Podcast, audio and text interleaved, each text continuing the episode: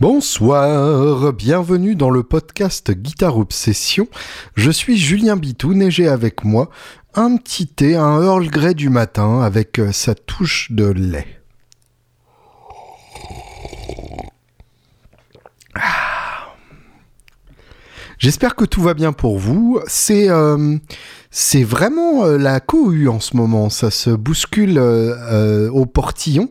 Je veux parler évidemment des sorties d'albums. J'ai l'impression qu'en ce moment tout le monde sort son album et que ça fait plein de choses que j'ai envie d'écouter mais évidemment, le temps ayant la constitution que l'on sait, c'est pas toujours évident de se pencher euh, avec l'attention que l'album mériterait sur tous les albums qui sortent à la fois.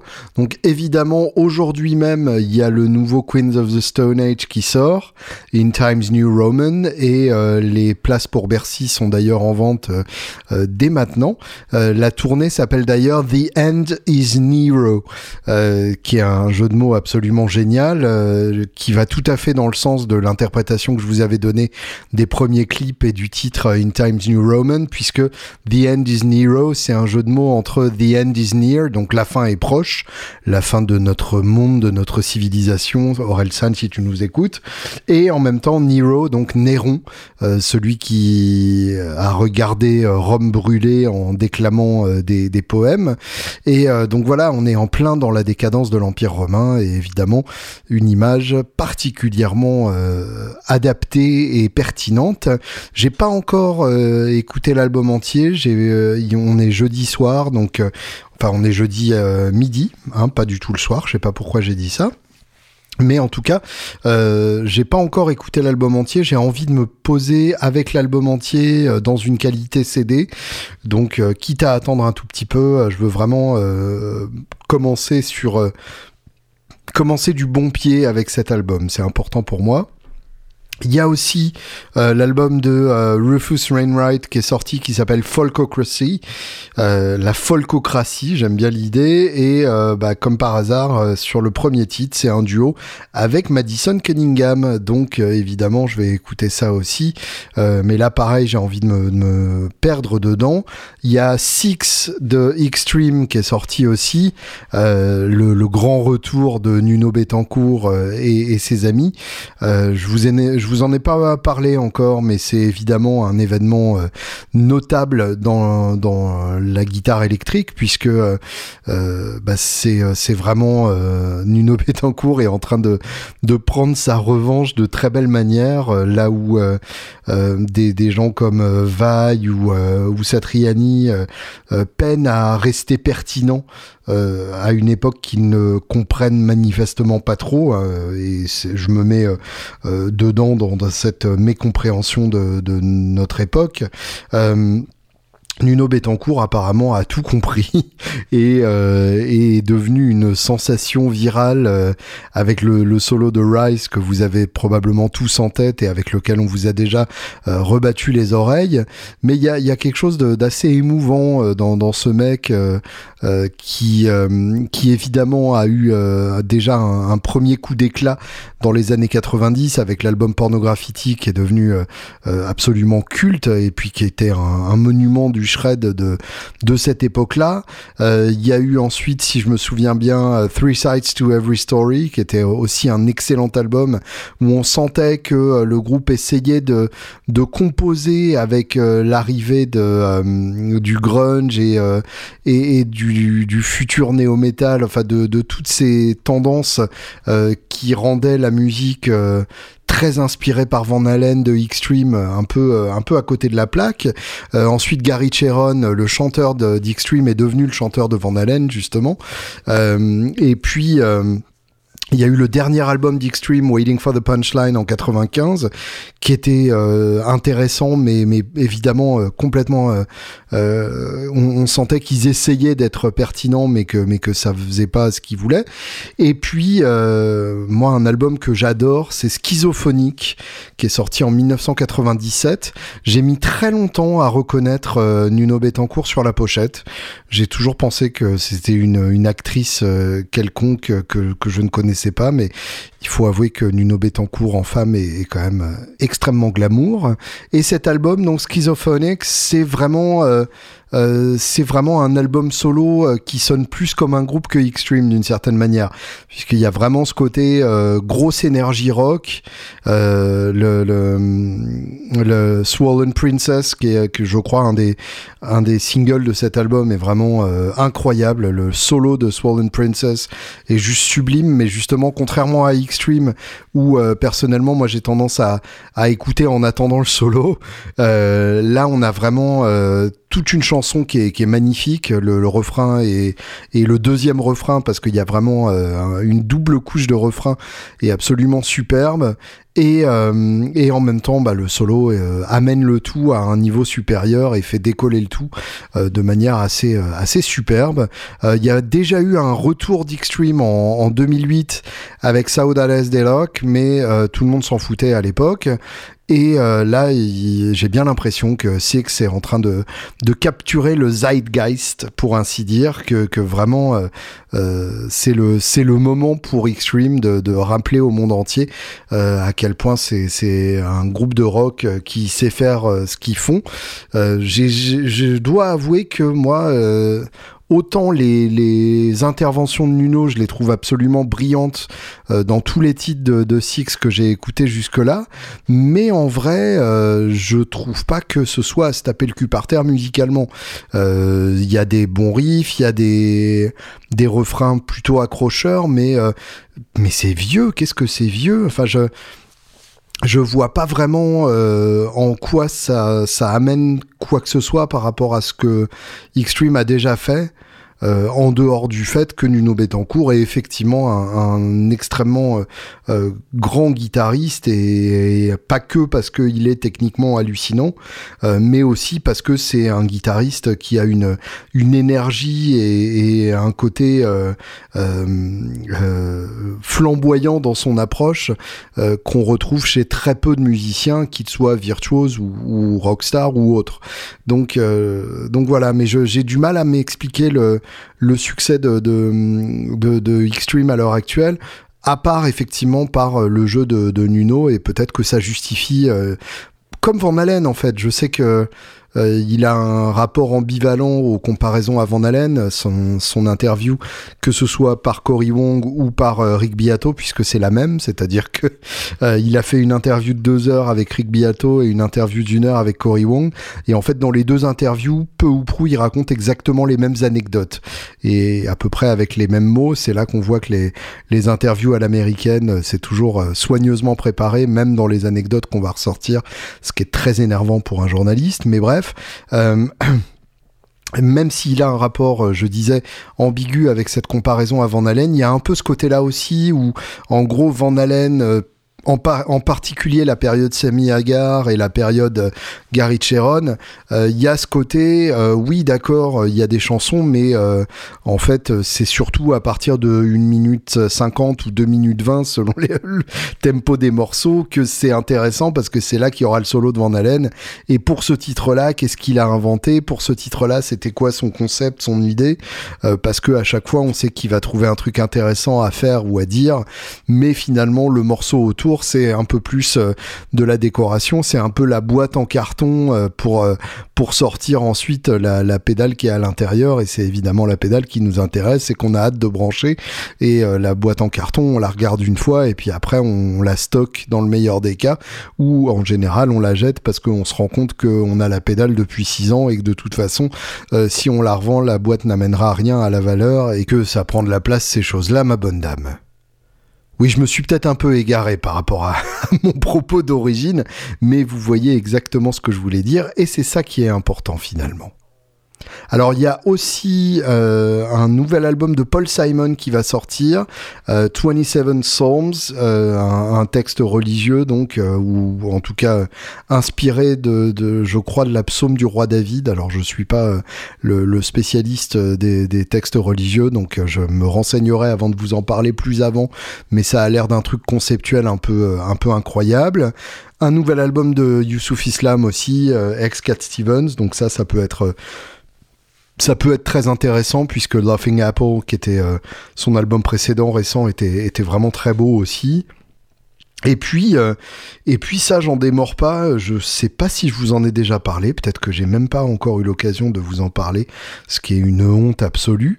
Mais euh, l'album de Lana Del Rey, qui est complètement fou, euh, que j'ai découvert à, à, Los Angeles, euh, à, un moment où je faisais beaucoup de voitures, du coup, Los Angeles oblige, on est obligé de faire plein de d'heures dans la bagnole à Los Angeles, et du coup, on a le temps d'écouter des disques. Et là, donc, c'est ce nouveau Lana Del Rey, Did You Know That There's a Tunnel Under Ocean Boulevard? Alors, en plus, il y avait des, des gigantesques affiches d'elle pour cet album dans euh, le, le, long de, de Hollywood Boulevard, donc forcément, ça ça, donne l'impression aussi d'être euh, pareil dans, le zeitgeist, dans le, dans le moment et au bon endroit par rapport à ce moment précis euh, où tu m'as dit je vais partir et puis tu es parti.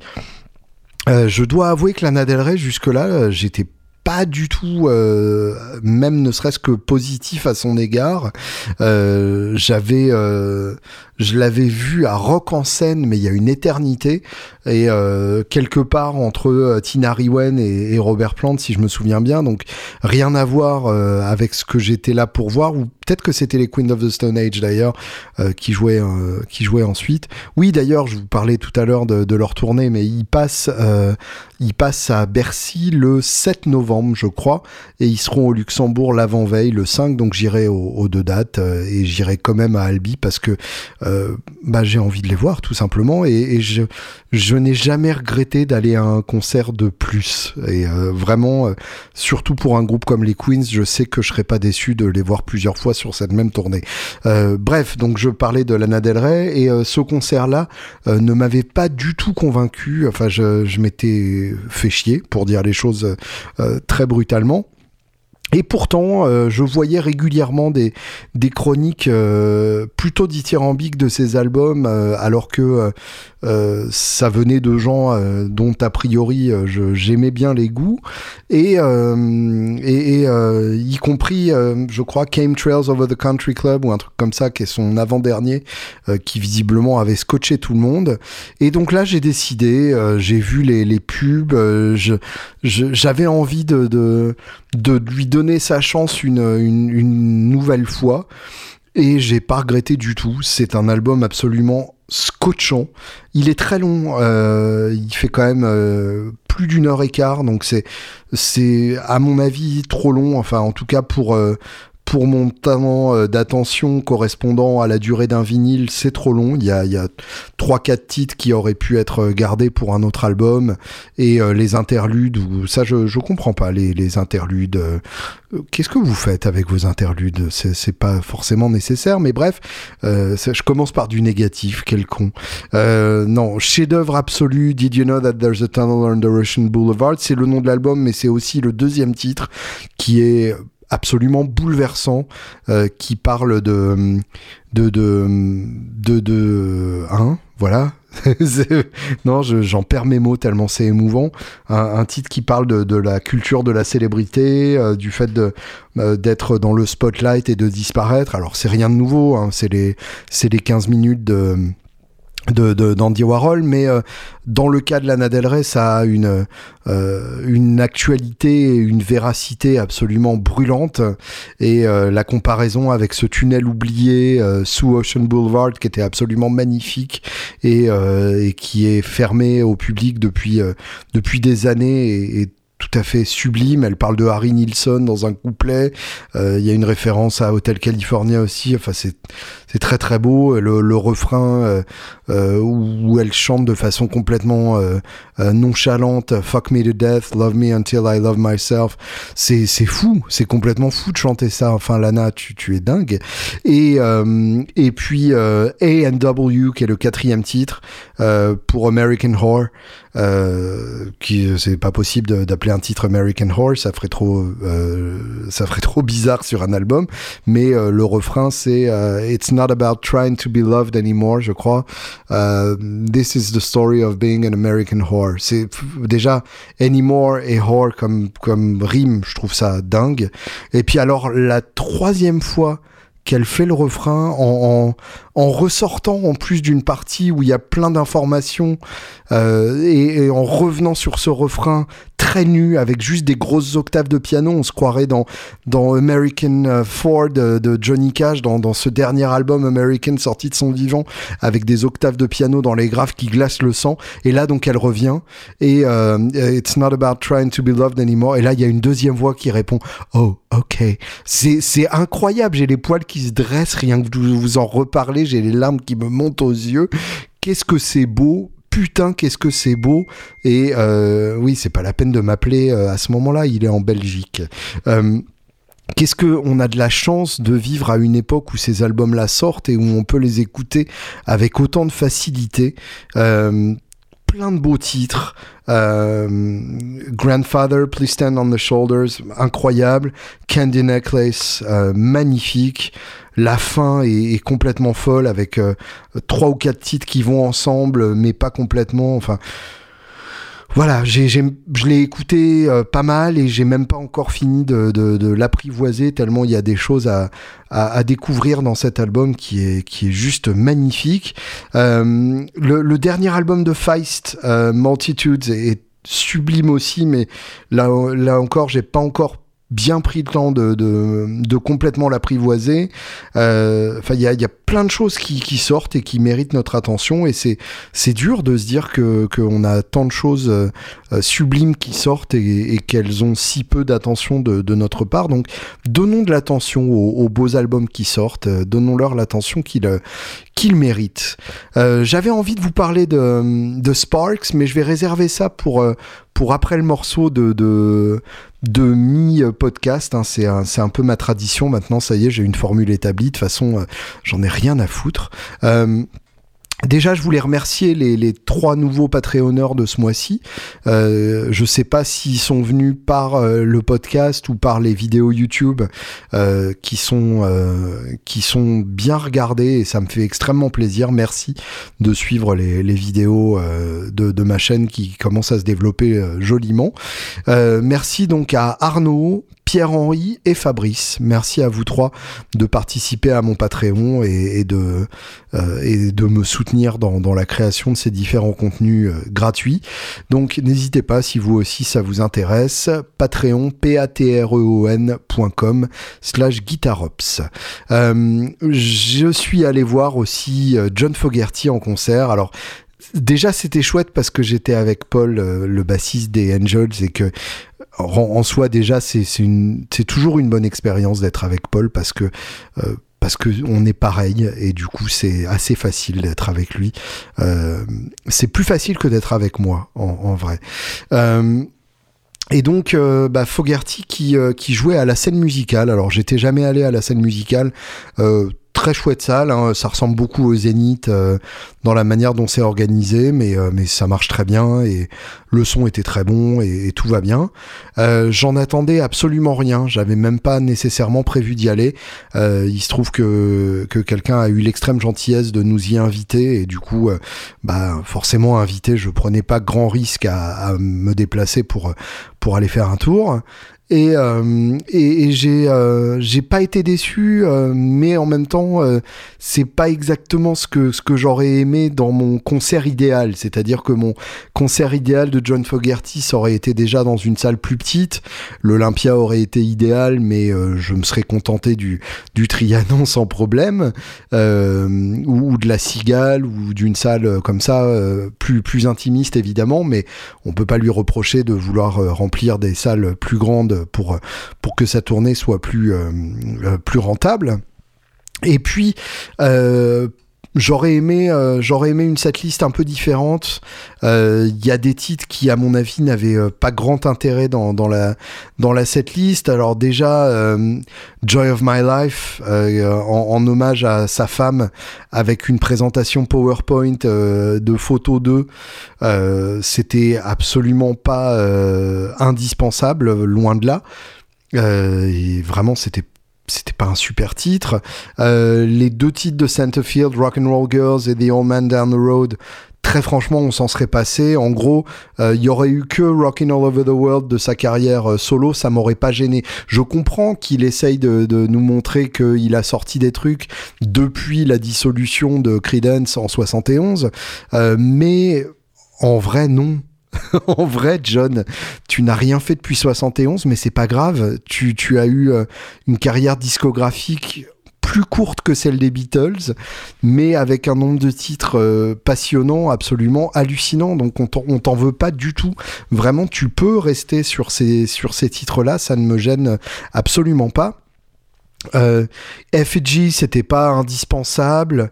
Euh, Lordi, pas indispensable non plus. Euh, Cotton bon, voilà. autant de titres qui n'étaient pas euh, nécessaires. Enfin, qui n'aurait pas gêné si euh, j'avais pas l'impression qu'il prenait la place d'autres titres. En particulier, je regrette quand même qu'il n'ait pas fait Long as I Can See the Light, qu'il n'ait pas fait Suzy Q et euh, qu'il n'ait pas fait euh, voilà hein, qu'il n'ait pas fait Heard It Through the Grapevine même si évidemment c'est Marvin Gaye c'est pas lui mais sa reprise est tellement culte enfin voilà ces, ces trois titres là j'aurais quand même beaucoup aimé qu'il soit intégré à la setlist, mais mais voilà, euh, je, je vais pas me je vais pas me plaindre. Mais bref, euh, la première partie c'était euh, ses fils, ses, deux fils qui ont un, un, groupe dont je n'ai pas pris la peine de retenir le nom parce que ça avait vraiment pas grand intérêt. C'était c'était un peu euh, alors déjà jouer euh, un peu gentil où vraiment on sentait pas de, folie particulière euh, propre mais on s'en fout. Et dans le songwriting bah j'aurais tendance à dire pareil propre mais on s'en fout. Plutôt bien fait avec des parties intéressantes mais mais souvent une tendance à à considérer que on, a vraiment on a vraiment l'impression qu'à chaque fois ils se sont dit ouais ça ira.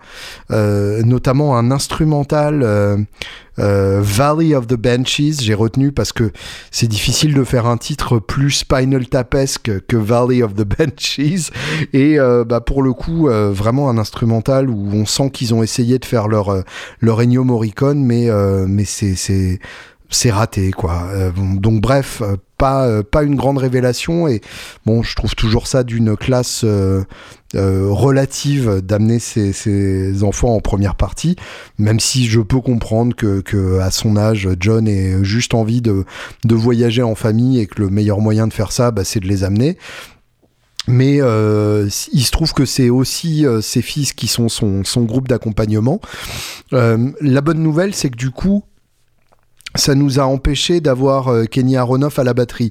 Euh, je ne supporte pas Kenny Aronoff, je n'aime pas son jeu de bourrin et j'ai toujours trouvé que euh, c'était complètement déplacé la manière dont il jouait dans le groupe solo de, de Fogerty et que ça, gâchait quasiment les morceaux de, de Creedence qui reprenaient ensemble. Mais là, du coup, bah, grâce à ses fils, puisque c'est en fait le, groupe entier qui fait le backing de, de Fogerty pour son euh, solo euh, aussi, euh, bah, le, batteur du groupe en question, le batteur du groupe de ses fils, est tout à fait dans l'esprit. Alors même si le son était pas fabuleux, enfin moi j'ai pas trop aimé le côté très percutant de la batterie, beaucoup trop moderne, ça manquait de, de rondeur et ça manquait du côté un peu discret de la batterie de, de Creedence euh, d'époque, mais euh, mais dans dans l'esprit le jeu était là, le jeu était bien, le jeu était beaucoup moins bourrin que Kenny Aronoff et ça c'était une très bonne nouvelle. Euh, la moins bonne nouvelle c'est que il y avait un clavier en permanence et alors oui d'accord il y a, certains titres de, de Creedence où on entend bien qu'il y a, du Hammond ou du du Rhodes ou du Vurley mais c'est pas la peine d'en mettre partout pour autant. Il y a beaucoup de titres qui s'en passent euh, sans aucun problème. Il euh, n'y a pas besoin de rajouter de, l'orgue sur Born on the Bayou ou sur euh, Up Around the Band pour que ces titres-là soient, soient convaincants, loin de là. Donc ça, pas, pas nécessaire, mais c'est un péché assez commun euh, pour les, les artistes euh, de cet âge-là qui, qui essayent euh, d'avoir un son confortable sur scène pour pas trop que ça se voit que, que leur voix se casse là où elle ne se cassait pas quand ils étaient jeunes. Mais justement, Fogerty lui-même est, est, complètement hallucinant. Il a encore une voix magnifique. Alors bien évidemment, on sent sur certains aigus que c'est un peu dur, notamment sur Looking at My Back Door, qui complètement inchantable de toute façon par n'importe qui d'autre que lui. Euh, mais, mais voilà, euh, la, voix est là et, et justement, hein, le, fait qu'elle casse, ça rend le reste encore plus impressionnant parce que vraiment euh, il est capable de, chanter ses chansons de quand il avait 25 ans ou même pas avec une conviction et, une justesse absolument géniale et le tout avec un jeu de guitare absolument hallucinant. Alors, il y a, un petit bémol, il y, en a plein, hein, mais, qui aiment bien, charrie bien. il faut lui confisquer sa Les Paul Access. Alors pour ceux qui ne connaissent pas, la Les Paul Access, c'est une Les Paul avec un Floyd Rose. Et euh, on, sent que en fait John Fogerty dans les années 80 a vu Van Halen, il s'est dit ouais faut que je me mette à la page. Et que du coup il a bossé trois plans de tapping et, euh, et qu'il a pris une guitare avec un Floyd Rose. Et là euh, il y a au moins trois titres où il s'est senti obligé de faire son plan de tapping et, et, et de mettre du Floyd Rose partout. Et alors avec Paul on on se regardait en rigolant et du coup ça, rendait le truc euh, euh, largement supportable, voire, euh, voire chouette.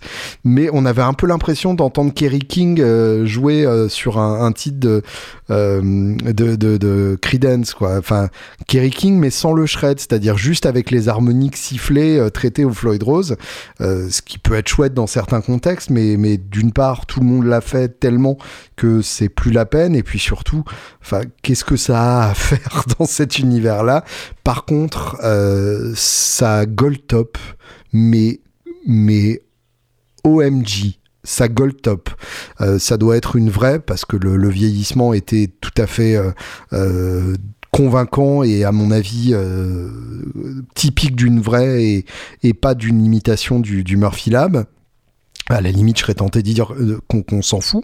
Euh, ce qui est important surtout, c'est le son qu'il en tirait. Alors, il avait une custom qui était très bien aussi, mais vraiment, le son des P90 de cette Gold Top, c'était la folie. C'est vraiment la folie. Alors, il y avait ce son très particulier euh, qui, qui, évidemment est typique d'un jeu très particulier aussi. Euh, John Fogerty ne joue comme aucun autre guitariste. Il n'avait pas le, euh, le côté euh, flamboyant ou virtuose des autres guitaristes de sa génération, britannique en particulier, mais même il, était loin du, vibrato d'un Leslie West.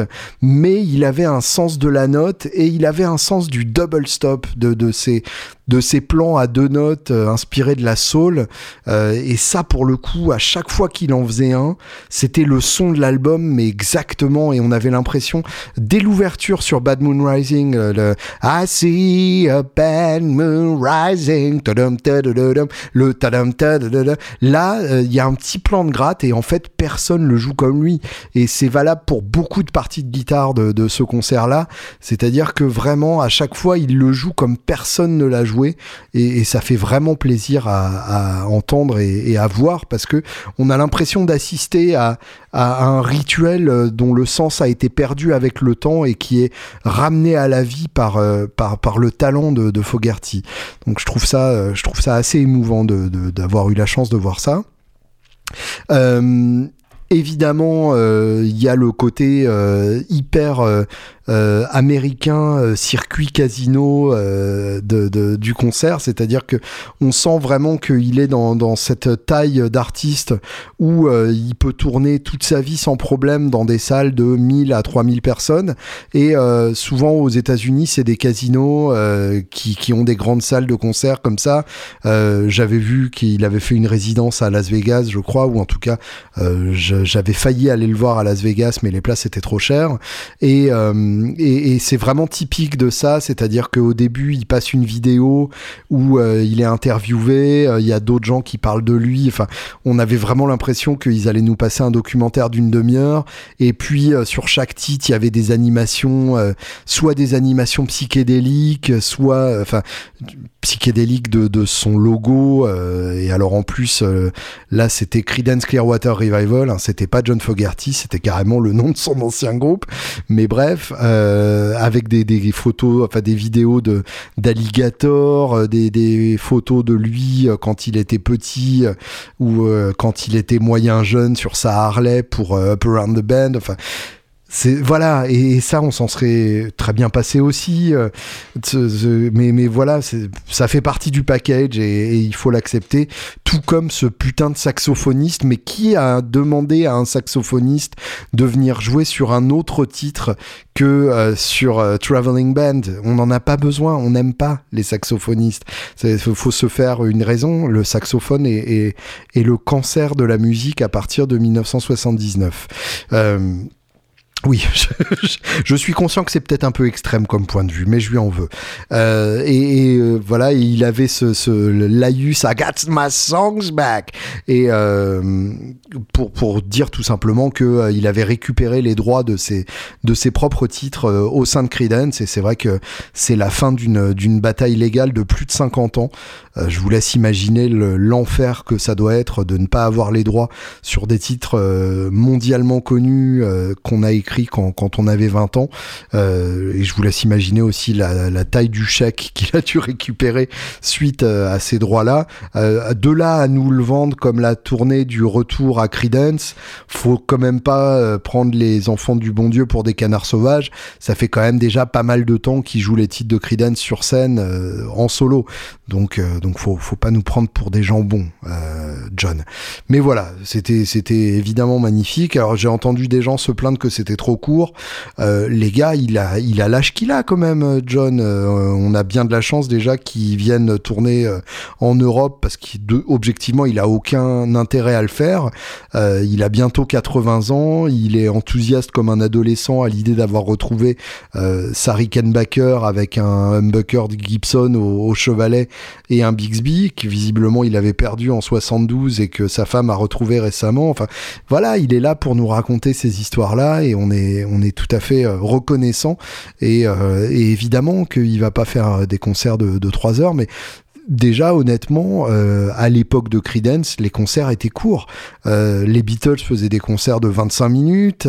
Creedence vous, écoutez le, live in Europe ou, un quelconque live de l'époque c'était des concerts d'une heure maximum. Donc voilà c'est je trouve ça un peu injuste de, lui rentrer dedans pour la, pour la durée, mais, pour quoi que ce soit, parce que c'était vraiment très bien.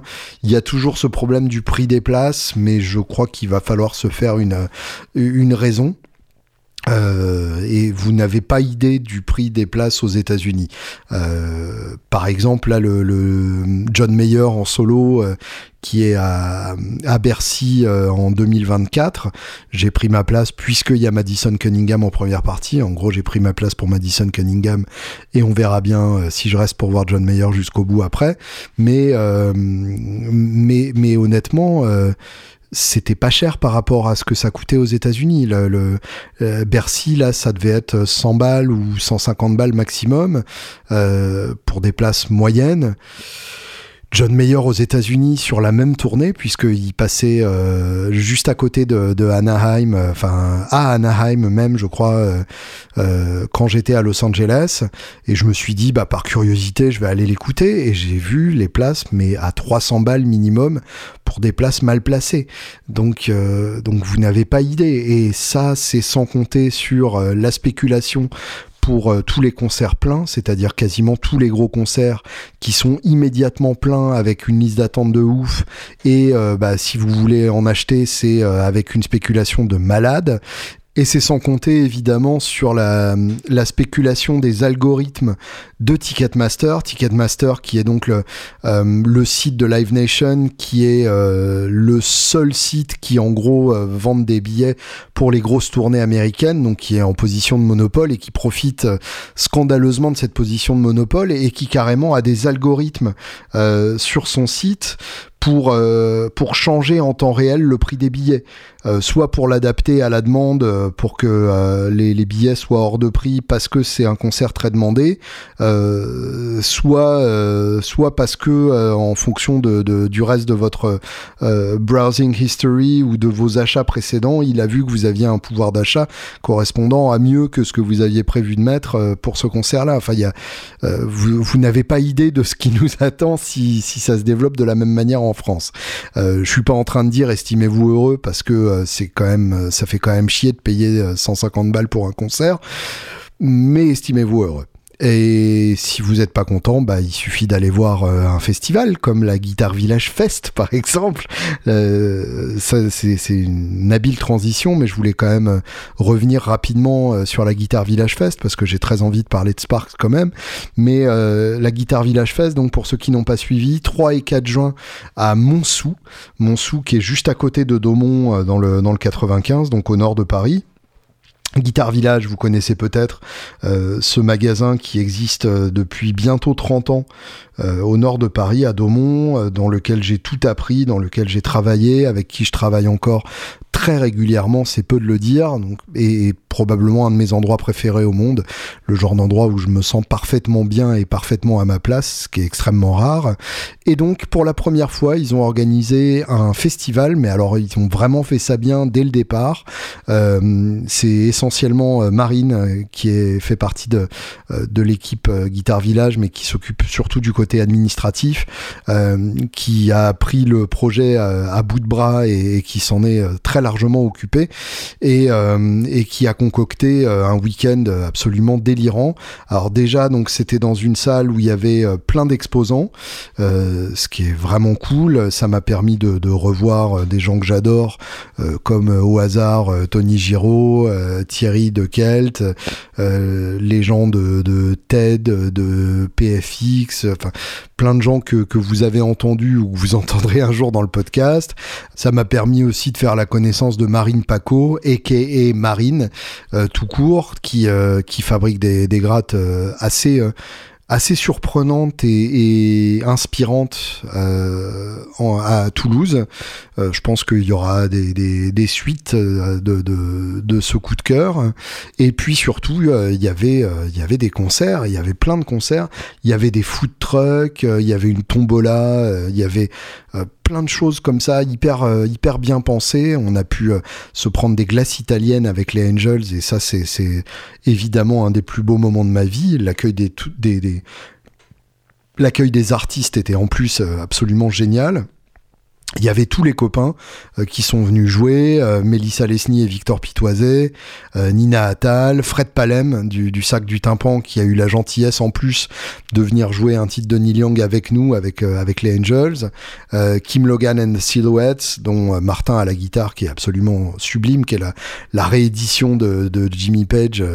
puis je dis réédition parce que réincarnation, ça voudrait dire que Jimmy Page serait, serait froid, ce qui n'est pas encore le cas.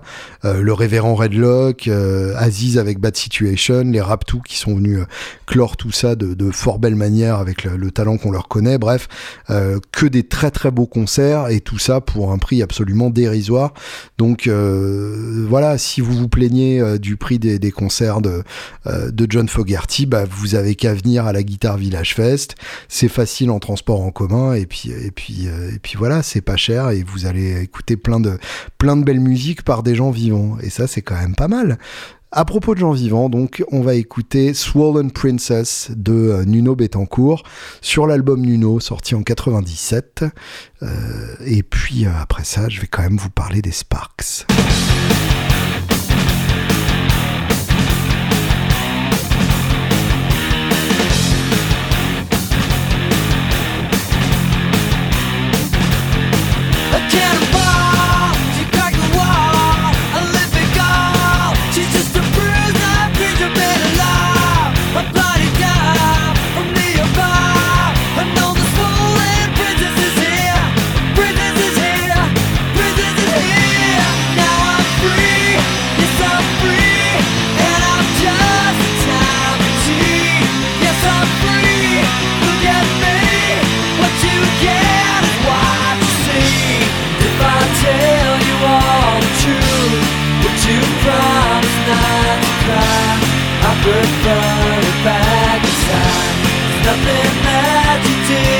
Said, and I'm just kinda scared. I'll just her life as I fight all disease.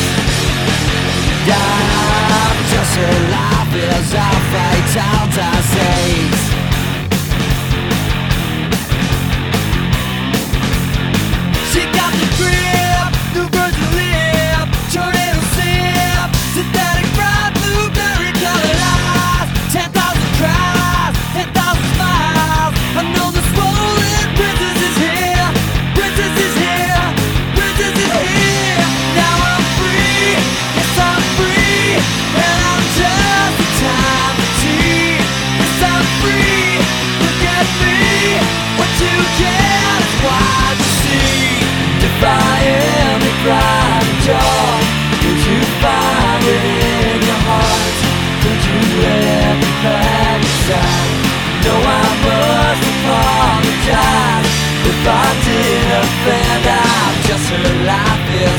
is a fatal disease I'm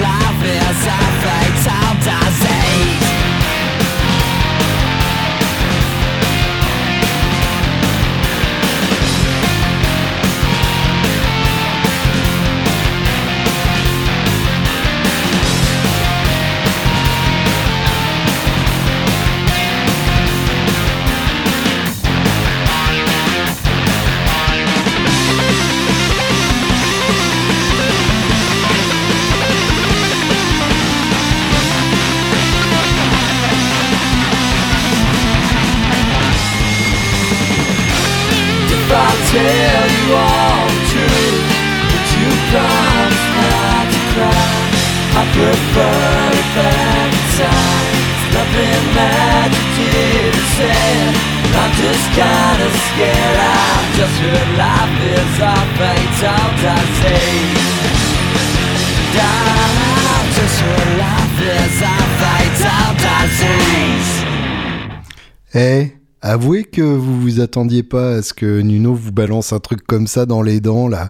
Il chante bien, il compose d'enfer, c'est un solo incroyable qui arrive comme ça au moment où on l'attend le moins. Enfin voilà, bravo Nuno, moi j'adore, j'achète. Bref, Sparks, euh, vaste sujet.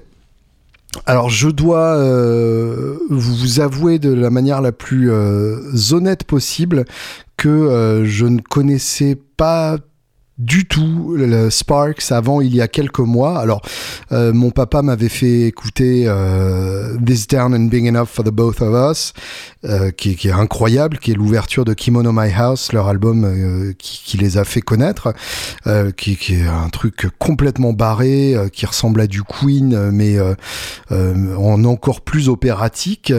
Et, et je dois avouer que je suis passé à autre chose. À l'époque, j'ai pas j'ai pas euh, donné suite d'une certaine manière à, à cette découverte.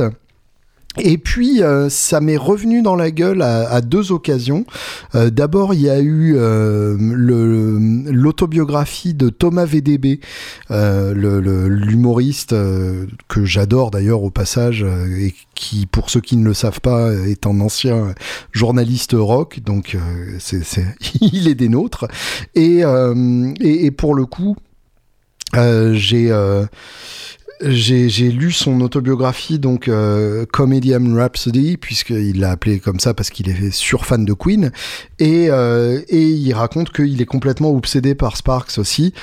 Donc je me suis dit, si ce mec-là, euh, qui a l'air d'avoir euh, des goûts musicaux excellents, il parle de Weezer aussi, euh, euh, dont je suis plutôt très fan, euh, si ce mec-là voit un truc aussi obsédant dans, dans Sparks, je me dis que ça vaut peut-être le coup que je me penche dessus. Et puis, quasiment le même mois ou pas très longtemps après, une copine m'a prêté le DVD de Annette. Le, fameux, euh, la fameuse comédie musicale euh, qui est, euh, qui est sortie en, en- en 2021, si, si je me trompe pas, le, film de Léo Scarax, le, réalisateur français donc et qui est en fait une une bande qui est en fait une bande originale non qui est un film et, qui est un film qui a été écrit avec euh, avec Sparks enfin c'est une collaboration entre Sparks et, et Léo Scarax euh, joué par euh, Cotillard et, et Driver euh, qui sont tous les deux géniaux dans, dans leurs rôles respectifs Euh, et donc ces deux euh, événements-là, Thomas VDB plus Annette, m'ont tous les deux donné envie de me pencher euh, plus avant sur Sparks. Et bah, il se trouve que à cette époque-là, je voulais prendre mes places pour pour Fogerty, je crois justement que c'était celui-là. Non, pour les Guns, pardon, euh, pour les Guns euh, à, la U Arena à, la Défense. Et euh, le, prix des places était, était tellement risible. Bon, j'ai fini par en prendre une, j'avoue. J'ai honte, mais, mais je m'en remettrai. Mais le, prix des places m'a tellement énervé que du coup, j'ai regardé et les Sparks, c'était moins cher pour des places super. Donc, je me suis dit, bah voilà. Euh, pour me venger, je prends ma place pour Sparks. Et puis euh, c'était resté dans un coin de ma tête, mais euh, sans, sans que j'y pense trop. Et puis euh, je, me suis dit il y a quelques mois, bah faut quand même que je prépare ce concert. Et donc j'ai regardé les les setlists qu'ils faisaient à l'époque, euh, sans me douter que c'était le, le- la tournée précédente et qu'ils sortaient un album entre temps. Bon, je sais vous dire à quel point j'étais loin de leur actualité euh, immédiate, mais c'est pas très grave. Et du coup, je me suis fait une playlist euh, Spotify avec une vingtaine de titres euh, qui formaient la setlist de leur tournée précédente. Et, et, et pour le coup, ça, je l'ai mis de côté pendant un temps et ça m'est revenu dans la gueule à, Los Angeles. Euh, je vous disais tout à l'heure que j'avais beaucoup de temps pour écouter de la musique puisque je conduisais beaucoup. Et euh, il y, a, un côté où euh, Sparks correspondait parfaitement à l'ambiance de Los Angeles et en même temps, ça contrebalançait l'obscurité de Los Angeles pour ce séjour. J'ai trouvé que vraiment Los Angeles était très dark la dernière fois que j'y suis allé. C'est peut-être moi qui n'y voyais que le dark euh, parce que j'étais dark euh, moi-même. Enfin, allez savoir, mais, mais le fait est que effectivement, euh, j'avais besoin de, de cette musique-là pour contrebalancer cette, cette obscurité-là. Et, et du coup, ça m'a fait particulièrement du bien et, je suis même tombé amoureux de pas mal de titres de cette, de cette playlist. Des titres vraiment qui m'ont qui m'ont bouleversé euh, pour euh, euh, sans sans emphase aucune. Chips for Teens qui est génial. Euh, Stravinsky's Only Hit que j'adore. Jo- Johnny Delusional qui est très beau autant au niveau du texte que, que de la musique. My Baby's Taking Me Home et et, et All That qui fonctionne un peu pareil pour pour pour mon oreille enfin que, que des trucs euh, magnifiques comme ça et, qui, euh, qui, qui méritent vraiment toute l'attention des, des fans de musique parmi vous.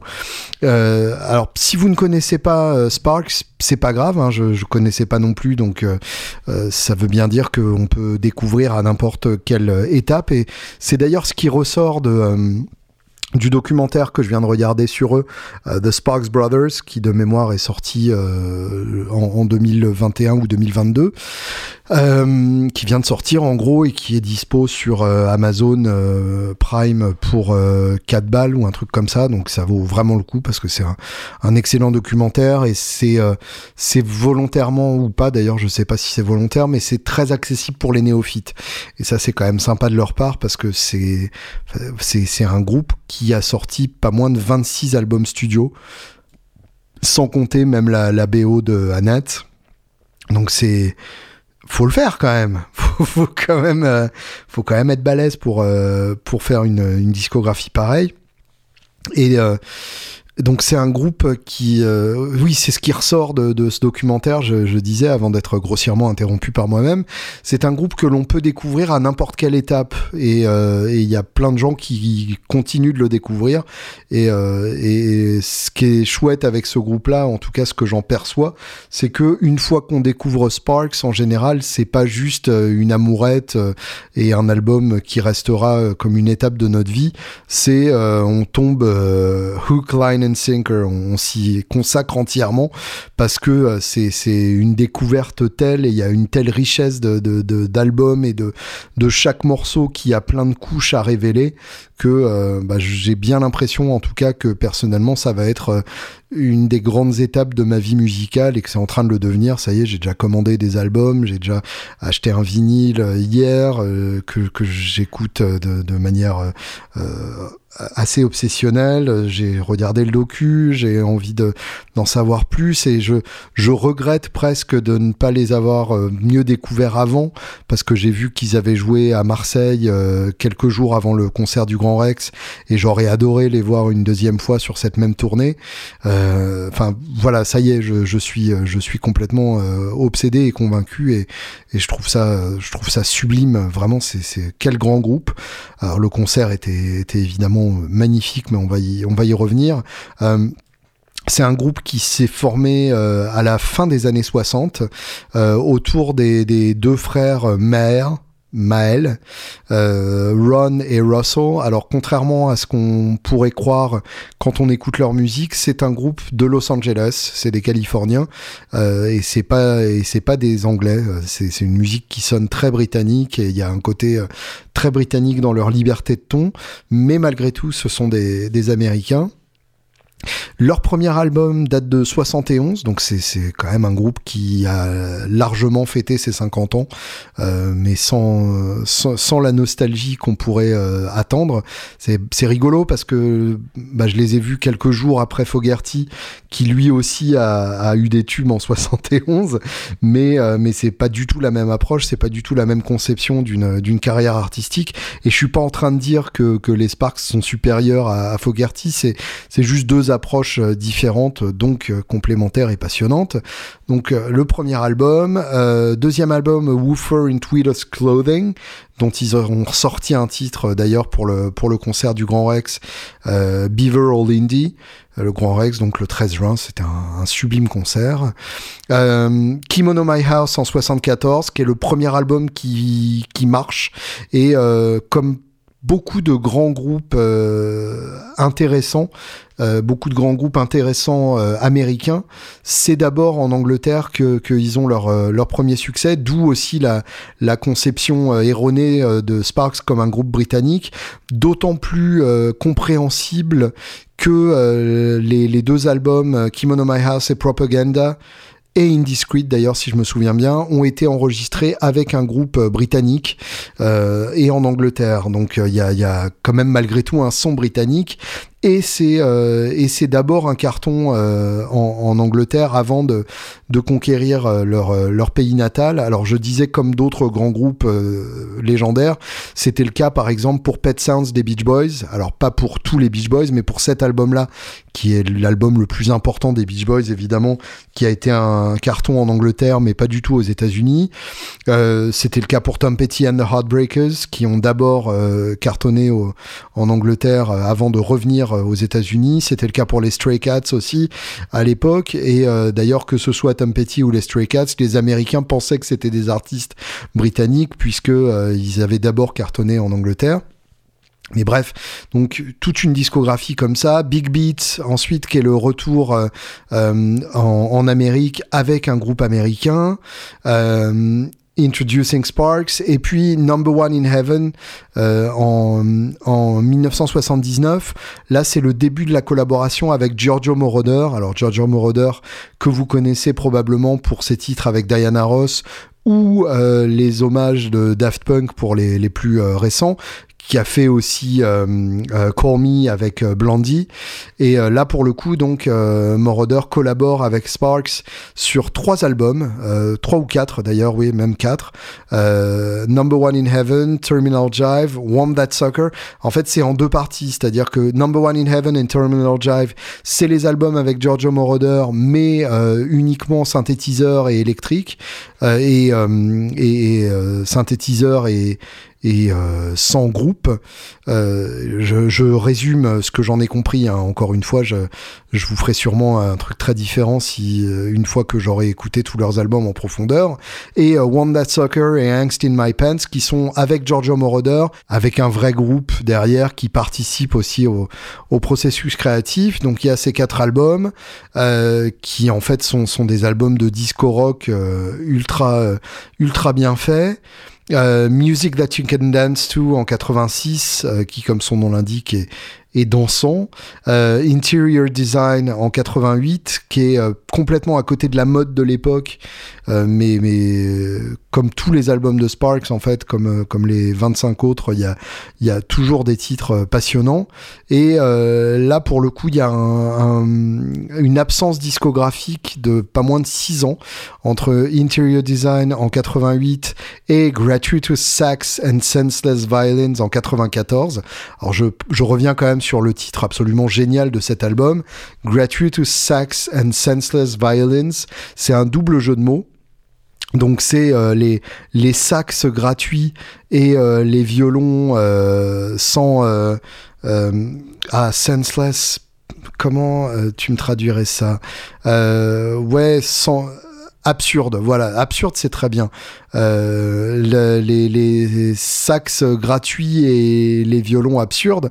Et en fait, c'est un double jeu de mots avec des, expressions toutes faites de, euh, surtout de, journaux à sensation. Euh, gratuitous sex, donc du sexe gratuit, et senseless violence, de, la violence absurde. Donc je, trouve ça génial d'avoir transposé en musique ces, ces deux expressions. Mais bref, en 94, c'est vraiment l'album du comeback. Et là encore, euh, à cette étape-là, il y a plein de gens qui les découvrent.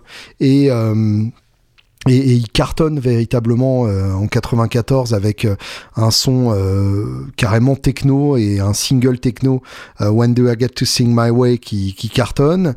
Plagiarism en 97 qui est un, un, album où ils reprennent leurs propres tubes passés euh, mais avec des, des invités euh, notamment avec euh, avec euh, Faith No More euh, qui reprend euh, qui reprend This Town and Big Enough for the Both of Us. Il y a Tony Visconti aussi qui qui, qui arrange les l'orchestre pour certains titres. Enfin voilà une, une manière de relire leur leur euh, carrière passée mais sans euh, sans nostalgie.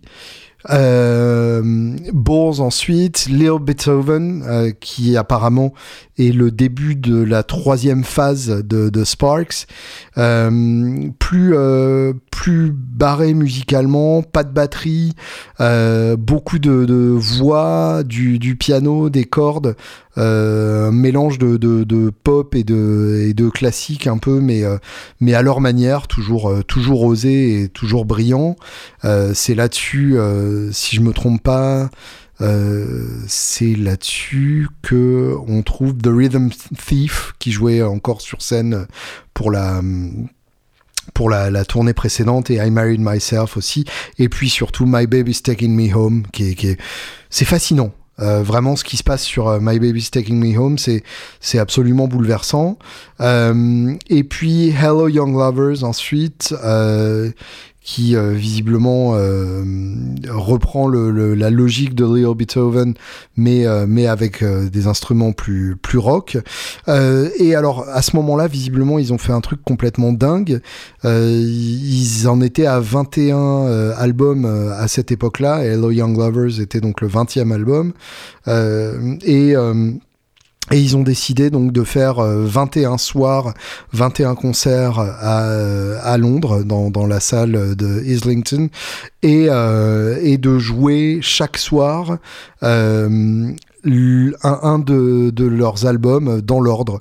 Donc ils ont réappris euh, leurs leurs 20 albums précédents, et la deuxième partie c'était l'album Exotic Creatures of the Deep, donc de, de 2008, euh, en entier aussi mais euh, donc euh, 21 concerts comme ça avec euh, un de leurs anciens albums euh, et euh, le nouvel album en deuxième partie. Donc je vous, laisse imaginer le, le boulot colossal que ça représente. Le batteur disait qu'ils ont dû apprendre 300 morceaux, euh, euh, qu'ils ont eu 4 mois de répétition pour préparer ça. Enfin, c'est complètement délirant et en même temps, symboliquement, je trouve ça génial parce que euh, euh, contrairement à plein de groupes qui ont sorti euh, v'là des albums, mais euh, qui ne jouent que euh, deux titres de chaque album maximum. Dans, dans le cas de certains groupes, même, il y a beaucoup d'albums dont ils ne jouent aucun titre. Euh, là, il y a euh, une, une noblesse de chaque album grâce à cette euh, démarche. S'ils prennent la peine d'apprendre tous les titres de chaque album, c'est que chaque album a, a un intérêt et que chaque album mérite d'être... d'être- euh, joué et représenté. Euh, The Seduction of Ingmar Bergman en, en 2009, qui est, euh, si je me souviens bien, une pièce de théâtre pour la radio suédoise. Euh, FFS ensuite, qui est un projet en duo avec euh, France Ferdinand. Euh, ça, je, je m'y attendais absolument pas. Je connaissais euh, juste la chanson sur les shish kebab de, de France Ferdinand. Vous savez, euh, I say shish kebab, you say shish kebab. Mais euh, je dois avouer que, que le titre Johnny Delusional avec Sparks, donc en tant que FFS, est complètement dingue. Donc ça me donne envie de, de redonner leur chance à, à France Ferdinand ou en tout cas d'écouter cet album en entier. Hippopotamus Ensuite qui est euh, euh, plus rock euh, et, plus orienté sur le groupe. Steady Drip Drip Drip qui a l'air bien barré et que j'ai hâte d'écouter, je l'ai commandé. Et puis donc l'album qui vient de sortir, qui est sorti fin mai, qui s'appelle The Girl is Crying in Her Latte. Et alors pour le concert, bah, j'ai trouvé ça absolument génial, puisqu'ils ont joué pas moins de 7 titres de euh, The Girl is Crying in a Latte. Donc plutôt que euh, de, jouer un titre, euh, le single, pour dire euh, bah on écoute, on existe encore, on sait encore faire des trucs, écoutez donc ça. ils ont axé la moitié de leur concert sur ce nouvel album. Et je trouve ça particulièrement courageux et représentatif d'une approche qui est tout sauf nostalgique de la part d'un groupe qui a quand même 50 ans de, de carrière et qu'on à qui on pardonnerait tout à fait euh, de, de, donner dans la nostalgie. Euh, le- leur setlist est complètement dingue à ce propos. Enfin, c'est, je dirais que c'est la seule fois de ma vie que j'ai vu ce genre de choses de la part d'un groupe aussi ancien. C'est-à-dire qu'il y a sept titres du nouvel album, deux titres de Music That You Can Dance To, dont Shopping Mall of Love, euh, qui est le seul titre chanté par le grand frère euh, Ron Mayer, euh, qui d'habitude est toujours derrière son clavier sans euh, micro. Vraiment, il n'a pas la parole, il est juste là à faire des têtes incroyables avec sa moustache hitlérienne et, et son, son côté hyper dégingandé. Il est très grand et très maigre et il a une tête d'acteur euh, incroyable et euh, il est toujours très euh, deadpan, on dit en anglais. L'air de, rien ne transparaît. Et puis, et puis ensuite, donc, plein d'autres titres, mais à chaque fois, un titre de chaque album. Là, on a un titre de Steady Drip Drip Drip, un titre de Woofer in Tweeter's Clothing, un titre de Angst in My Pants, etc. Et euh, je, je trouve ça, je trouve ça très symbolique de la manière dont, euh, euh, dont ce groupe-là euh, approche sa, sa carrière. Donc déjà, euh, effectivement, il y a, y a le groupe lui-même. Donc le groupe, évidemment, c'est les deux frères Maël. Euh, je vous disais donc Ron, Ronald Maël, qui est le grand frère, qui a trois ans de plus, qui est assis derrière son clavier et qui, pour le coup, euh, est vraiment euh, le, grand compositeur du groupe. Alors à partir de, euh, si je me souviens bien, c'est à partir de Indiscreet, je sais plus, mais bref, on s'en fout un peu, euh, que les deux signent tous les titres.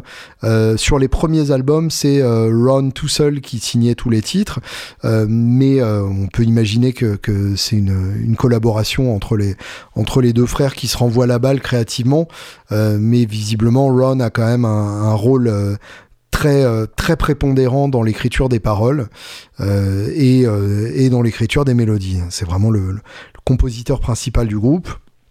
Et à côté, donc, euh, Russell, euh, qui lui, pour le coup, est le, chanteur lead par excellence, euh, qui vient chercher le public, qui lui parle, qui le, euh, qui le prend dans le creux de sa main et, euh, et, qui, euh, et qui chante absolument magnifiquement avec une voix très aiguë, enfin avec un ambitus de malade surtout, avec euh, beaucoup de, de, de, une tessiture de voix absolument dingue entre ses graves et ses aigus et une justesse complètement dingue pour un homme qui est sur scène depuis plus de 50 ans euh, et puis un talent de showman absolument génial. Donc le, contraste entre les deux est évidemment la base de, de Sparks depuis le, depuis le début mais ça marche toujours aussi bien avec un groupe excellent derrière euh, deux guitaristes l'un euh, sur la, gauche pour le public avec une Jazzmaster euh, et, un, Fender euh, de Blackface derrière qui est plus chargé des, côtés rythmiques, un peu palm mute, et grands accords et, et, c'est tout. Et un deuxième guitariste euh, tout à droite qui avait, alors je sais pas si c'est une Jackson ou une Charvel, on aurait dit un peu la signature Jack Bowen avec euh, un Floyd et, euh, et deux micros style Bernacle euh, euh, jaune sur fond noir avec une sangle fluo euh, jaune. Euh, Enfin, mec euh, complètement euh, moderne par rapport à l'autre guitariste qui est euh, plutôt euh, vintage dans l'esprit. Lui, j'ai cru voir qu'il était branché sur un jazz chorus Roland, ce qui est, très rigolo et ce qui est plutôt malin parce que comme plateforme à, à pédalboard, on fait pas mieux. En acoustique, il était sur une petite Gretsch avec un, micro rosace, mais mais toujours toujours avec ce côté ouais, euh, ce, côté complémentaire des deux guitaristes. Euh, c'est les deux seuls à jouer de la guitare, mais euh, il y a y a largement euh, la place pour les deux. Le, guitariste avec la Jackson, lui, fait plus les solos euh, un peu virtuoses, a plus les gros accords chargés en disto. Les deux, du coup, se complètent parfaitement. Il fait aussi des bruits un peu Tom Morellesque par moment. Donc on se régale. Le batteur, magnifique, vraiment très très bon, toujours, toujours juste, toujours à propos. Et puis surtout parfaitement en place avec les, bandes, puisque euh, il y a pas mal de titres où il y a des, programmations, euh, côté électronique oblige, et, euh, et on n'entend absolument pas comment ça se passe, parce que ça marche vraiment tout seul. Donc, euh, donc ça c'est ça c'est évidemment grandiose. Euh, et le bassiste sur une Rickenbacker euh, qu'on entend à peine mais qui, qui fait grave le taf. Ah oui et puis le, le, guitariste à la Charvel aussi c'est lui qui fait les- l'essentiel des chœurs qui sont évidemment hyper importants notamment qui double euh, Russell quasiment sur tous les titres ou en tout cas tous les refrains à l'octave supérieure et donc ça fait vraiment partie de la texture du groupe aussi euh, super groupe, vraiment super euh, super groupe, super concert. Euh, l'ouverture évidemment sur So May We Start, qui est hyper logique, qui est aussi l'ouverture du film Annette.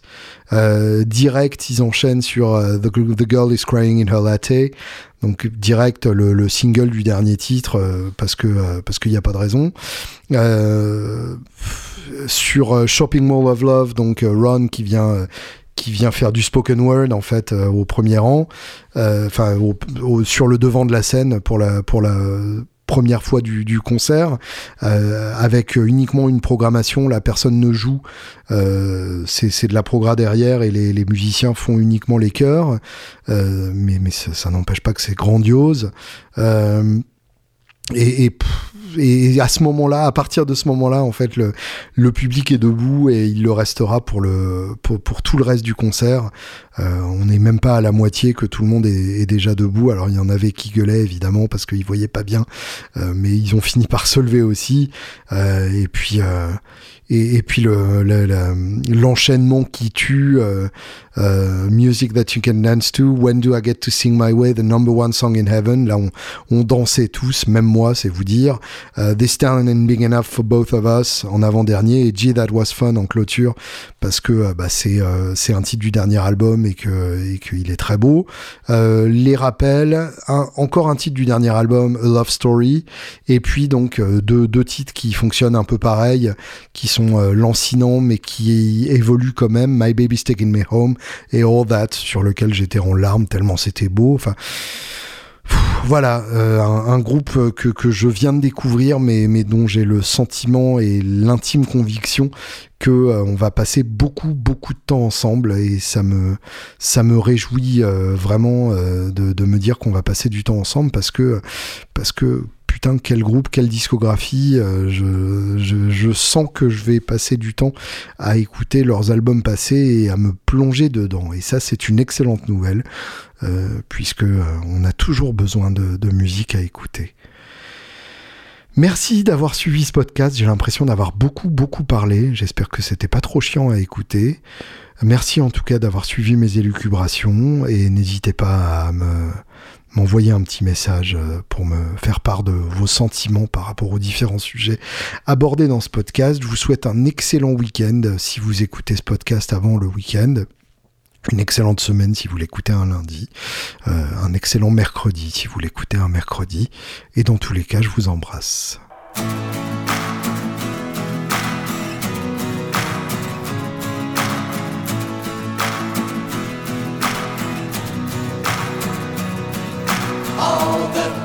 Said to me, and all the times you prayed for me, and all the holy places we would go. I don't need to fool around, and I don't need to drool around. I'm with you till God says it's time to go. While others may have so much more to say. Sorbonne's les Champs-Élysées. All that we've done,